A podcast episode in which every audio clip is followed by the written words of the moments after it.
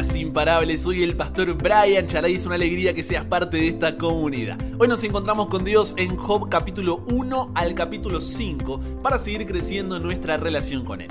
¿Qué verdad aprenderemos sobre cómo es Dios y su dirección para nuestra vida? Job probablemente vivió durante el mismo periodo que Abraham.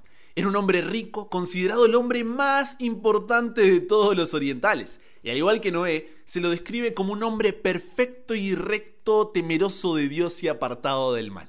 Paréntesis. La descripción perfecto no significa que no haya pecado en él, sino más bien hace referencia a una persona madura espiritualmente. Ahora, una vez introducido el personaje principal y su familia, el relato de Job es como que nos lleva a otra dimensión. A partir de Job capítulo 1, versículo 6, entramos en una realidad que como seres humanos no podemos percibir a menos que sea revelada por Dios, como es el caso ahora, ¿no es cierto?, en el libro de Job. Es una dimensión que nuestros satélites no detectan y que la ciencia humana ni siquiera comienza a explorar. Nuestros ojos, oídos y filosofías mundanas nunca nos podrían mostrar. Un concilio es reunido los hijos se presentan delante de Dios, esta expresión es utilizada en este caso para referirse a ángeles, y además de ellos vino también Satanás, que significa el adversario. Dios habla delante del concilio acerca de Job, como un padre orgulloso lo hace de su hijo, porque así es como Dios quiere hablar acerca de ti. En contraste, Satanás se burla de lo que Dios dice y en Job capítulo 1, versículo 9, me atrevería a decir que con tono sarcástico y medio burlón, acusa a Job de que su obediencia es por interés. Imagina la escena, un ser creado, un ángel parado ante Dios lanzándole un desafío en el rostro ante otros hijos de Dios. Es difícil imaginarse a alguien hablándole así a un dirigente mundial, pero allí tenemos a un ser que lo hace ante Dios mismo. ¿Cómo puede suceder esto? La respuesta aparece en toda la Biblia, en diversos lugares y de diferentes maneras. Se presenta como el gran conflicto. Un concepto poderoso ¿eh? que nos ayuda a entender no solo el libro de Job, sino también toda la Biblia y su explicación de la triste historia del pecado y el dolor sobre la tierra. Y más importante aún, este concepto del gran conflicto nos ayuda a comprender mejor lo que Jesús hizo, hace y hará por nosotros a fin de resolver el problema del pecado y el sufrimiento sobre este planeta. ¿Qué es esto del gran conflicto, Brian? Mira, es un conflicto continuo entre Dios y otro ser, Satanás, un diablo literal, un ser sobrenatural con intenciones malignas, pero que también estamos nosotros involucrados en ese conflicto. Este conflicto es el marco de todo el relato bíblico, es, es el lente mediante el cual debemos leer cada versículo, capítulo y libro desde Génesis hasta Apocalipsis.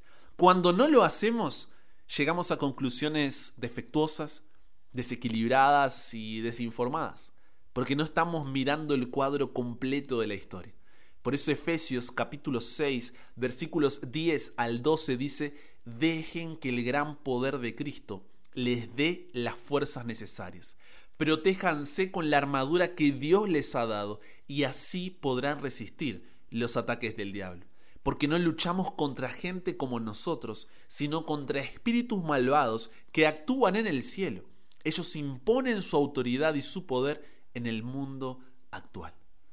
Estamos en medio de un conflicto y cada decisión que tomamos nos coloca de uno de los dos lados, de uno de los dos bandos. No hay un punto neutro dentro del mismo. Es imposible explicar el origen del mal y dar una razón para su existencia. El mal es un intruso y no hay razón que pueda explicar su presencia. Es misterioso, inexplicable. Excusarlo equivale a defenderlo. Si se pudiera encontrar alguna excusa para ello o mostrar la causa de su existencia, dejaría de ser malo. Segunda de Tesalonicenses capítulo 2 versículo 7 lo llama el misterio de la iniquidad. Y la Biblia revela que comenzó en el corazón de Lucifer en el cielo. Ese era su nombre que significa portador de luz, antes de ser conocido como Satanás, que significa adversario. Lucifer era un ángel, querubín, que estaba alrededor del trono de Dios, pero Esa posición no le bastó. Quería ocupar el lugar que le corresponde a Dios. Su orgullo inició una rebelión a la que se unió un tercio de los ángeles. Sin embargo, estos fueron echados del cielo y trajeron su rebelión a la tierra a través de Adán y Eva.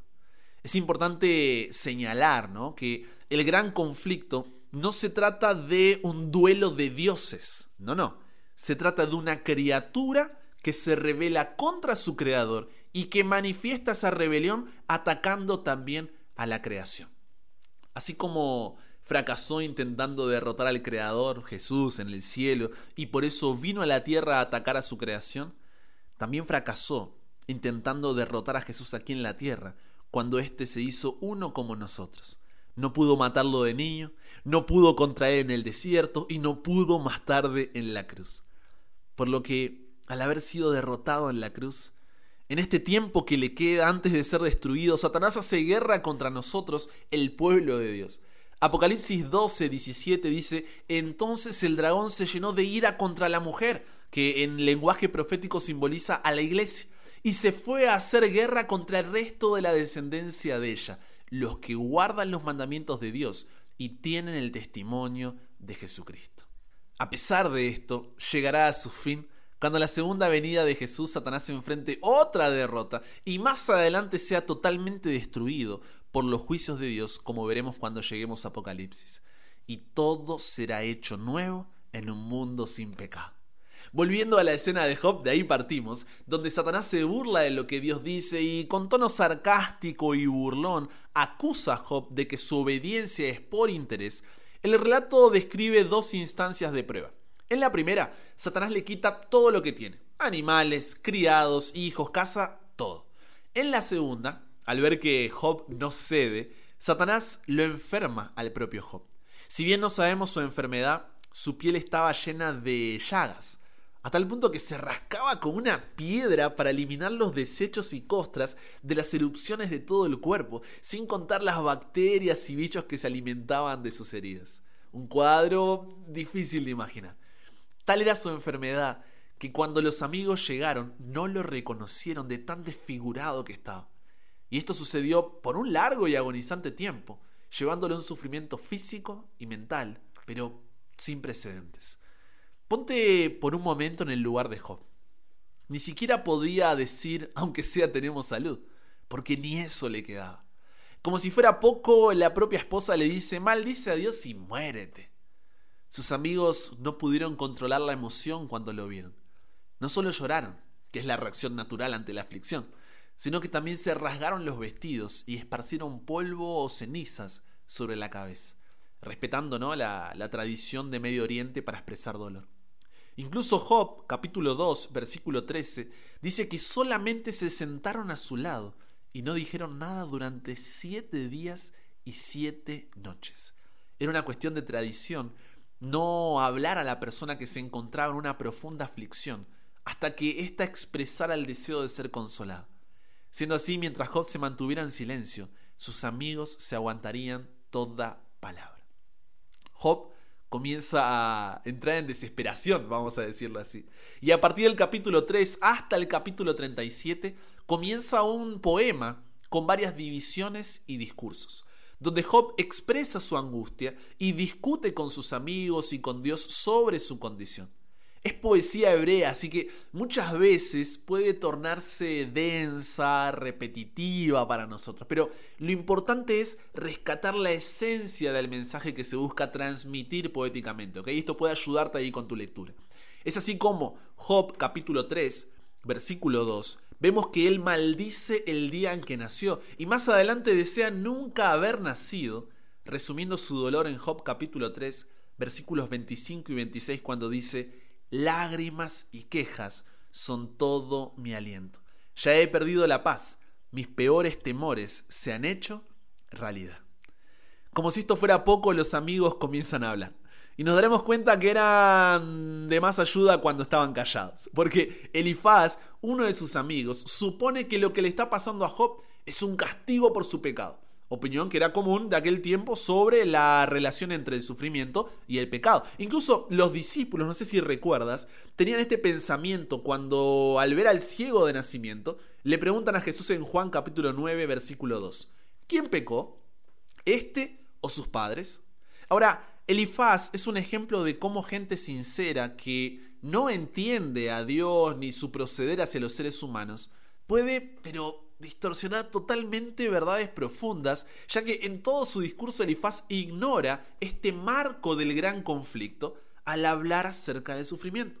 Y es importante, cuando interpretamos lo que dice el texto bíblico, diferenciar entre una verdad o principio divino de una descripción histórica de lo que está sucediendo. ¿Qué quiero decir con esto? Que el hecho de que Elifaz diga que el sufrimiento de Job era un castigo correctivo de parte de Dios por su pecado, no lo hace cierto.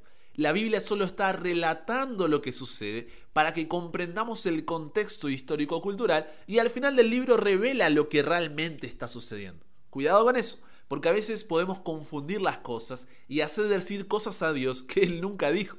Por eso es importante no leer un texto fuera de contexto para terminar usándolo como pretexto. El poema continuará en los próximos capítulos del libro de Job, pero en esta parte introductoria vemos a un Dios soberano, que aún en medio de un mundo de pecado, continúa estando al control.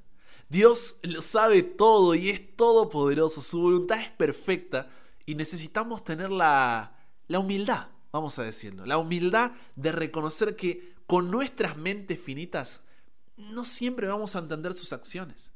El sufrimiento no tiene sentido para nosotros.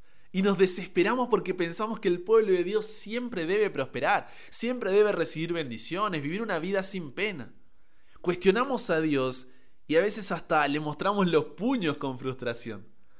Pero Job nos enseña que hay muchas cosas que nunca entenderemos incluido el sufrimiento.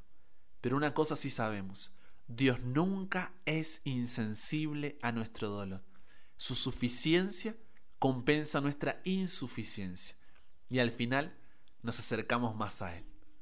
Job no encontraba sentido alguno en medio de su dolor. Pero es inspirador, por lo menos para mí, cuando leí allí en Job capítulo 1, versículos 20 al 22, que aunque describe que lo perdió todo, dice que Job se levantó y rasgó su manto y rasuró su cabeza, se postró en tierra y adoró. Y dijo, desnudo salí del vientre de mi madre, y desnudo volveré allá. Jehová dio y Jehová quitó. Sea el nombre de Jehová bendito. En todo esto no pecó Job ni atribuyó a Dios despropósito alguno. Esta expresión ni atribuyó a Dios despropósito alguno que encontramos en el versículo que acabo de leer en hebreo es una expresión idiomática. No atribuyó a Dios tiflá. Tiflá se refiere a lo que no está en armonía con el carácter de Dios. ¿Qué significa esto? Que a pesar de no saber lo que le deparaba el futuro, Job sabía quién era su Dios. Conocer la voluntad de Dios para nuestras vidas tiene más que ver con conocer a Dios que con conocer el futuro. No dejes que lo que no sabes te confunda acerca de lo que sí sabes, no dejes que lo que no puedes ver ahora nuble lo que te ha sido revelado. ¿Cuántos tendremos una intimidad con Dios que cuando en el sufrimiento Satanás busca convencernos de acusar a Dios, culparlo y alejarnos de Él, pensando que es indiferente e insensible a nuestra condición, nos postraremos en tierra y adoraremos diciendo bendito sea el nombre de Jehová? Recuerda lo que dice 1 Corintios capítulo 10 versículo 13 ustedes no han pasado por ninguna tentación que otros no hayan tenido. Y pueden confiar en Dios, pues Él no va a permitir que sufran más tentaciones de las que pueden soportar. Además, cuando vengan las tentaciones, Dios mismo les mostrará cómo vencerlas y así podrán resistir. La promesa de Dios para ti en Isaías capítulo 43 versículos 2 y 3 es, Cuando pases por las aguas, yo estaré contigo y si por los ríos no te ahogarás, cuando pases por el fuego no te quemarás, ni la llama arderá en ti, porque yo Jehová, Dios tuyo, el Santo de Israel, soy tu Salvador. Estamos en medio de un gran conflicto. Hay asuntos espirituales de los cuales no tenemos conocimiento y sin embargo nos afectan. Los temas de la vida no siempre se pueden entender en términos humanos. El pueblo de Dios sufre. A las personas buenas les ocurren cosas malas mientras estemos en este gran conflicto. Pero hoy podemos postrarnos en tierra y adorar a Dios como lo hizo Job. Porque el que ha de venir vendrá y no tardará. Como dice Hebreos capítulo 10, 35 al 39, no dejen de confiar en Dios, porque sólo así recibirán un gran premio. Sean fuertes y por ningún motivo dejen de confiar en Él cuando estén sufriendo, para que así puedan hacer lo que Dios quiere y reciban lo que Él les ha prometido. Nosotros no somos de los que se vuelven para atrás y acaban por perderse, sino de los que tienen fe y preservan su vida. Porque como complementa Romanos 8:18, estoy seguro de que los sufrimientos por los que ahora pasamos no son nada si los comparamos con la gloriosa vida que Dios nos dará junto a Él. Así que como expresa 2 de Corintios 4, 8 al 11, aunque pasamos por muchas dificultades, no nos desanimamos. Tenemos preocupaciones, pero no perdemos la calma. La gente nos persigue, pero Dios no nos abandona. Nos hacen caer, pero no nos destruyen. A donde quiera que vamos, todos pueden ver que sufrimos lo mismo que Cristo y que por obedecerlo, estamos siempre en peligro de muerte. Pero también pueden ver, por medio de nosotros, que Jesús tiene poder para dar vida a los muertos. Conocer la voluntad de Dios para nuestras vidas tiene más que ver con conocer a Dios que con conocer el futuro. No dejes que lo que no sabes te confunda acerca de lo que sí sabes. No dejes que lo que no puedes ver ahora te nuble lo que te ha sido revelado. ¿De qué lado del conflicto estarás? Que hoy Dios pueda hablar de ti como un padre orgulloso por su hijo fiel y que en medio del sufrimiento recuerdes quién es Dios y postrado puedas adorarlo. Y con eso llegamos al final. Recuerda estudiar los capítulos del día antes de escuchar el episodio. Este no busca reemplazar tu estudio personal, sino enriquecerlo. Comparte con otros lo que aprendiste hoy. Súmate a la comunidad en WhatsApp totalmente gratis si todavía no lo has hecho para recibir una notificación en tu celular cada mañana, escuchar los episodios sin conexión, recibir material extra, hacer tus preguntas, acceder a contenido exclusivo y te espero en el siguiente para que nunca pares de aprender y nunca pares de crecer. ¿Por qué? Porque hasta el cielo no paramos.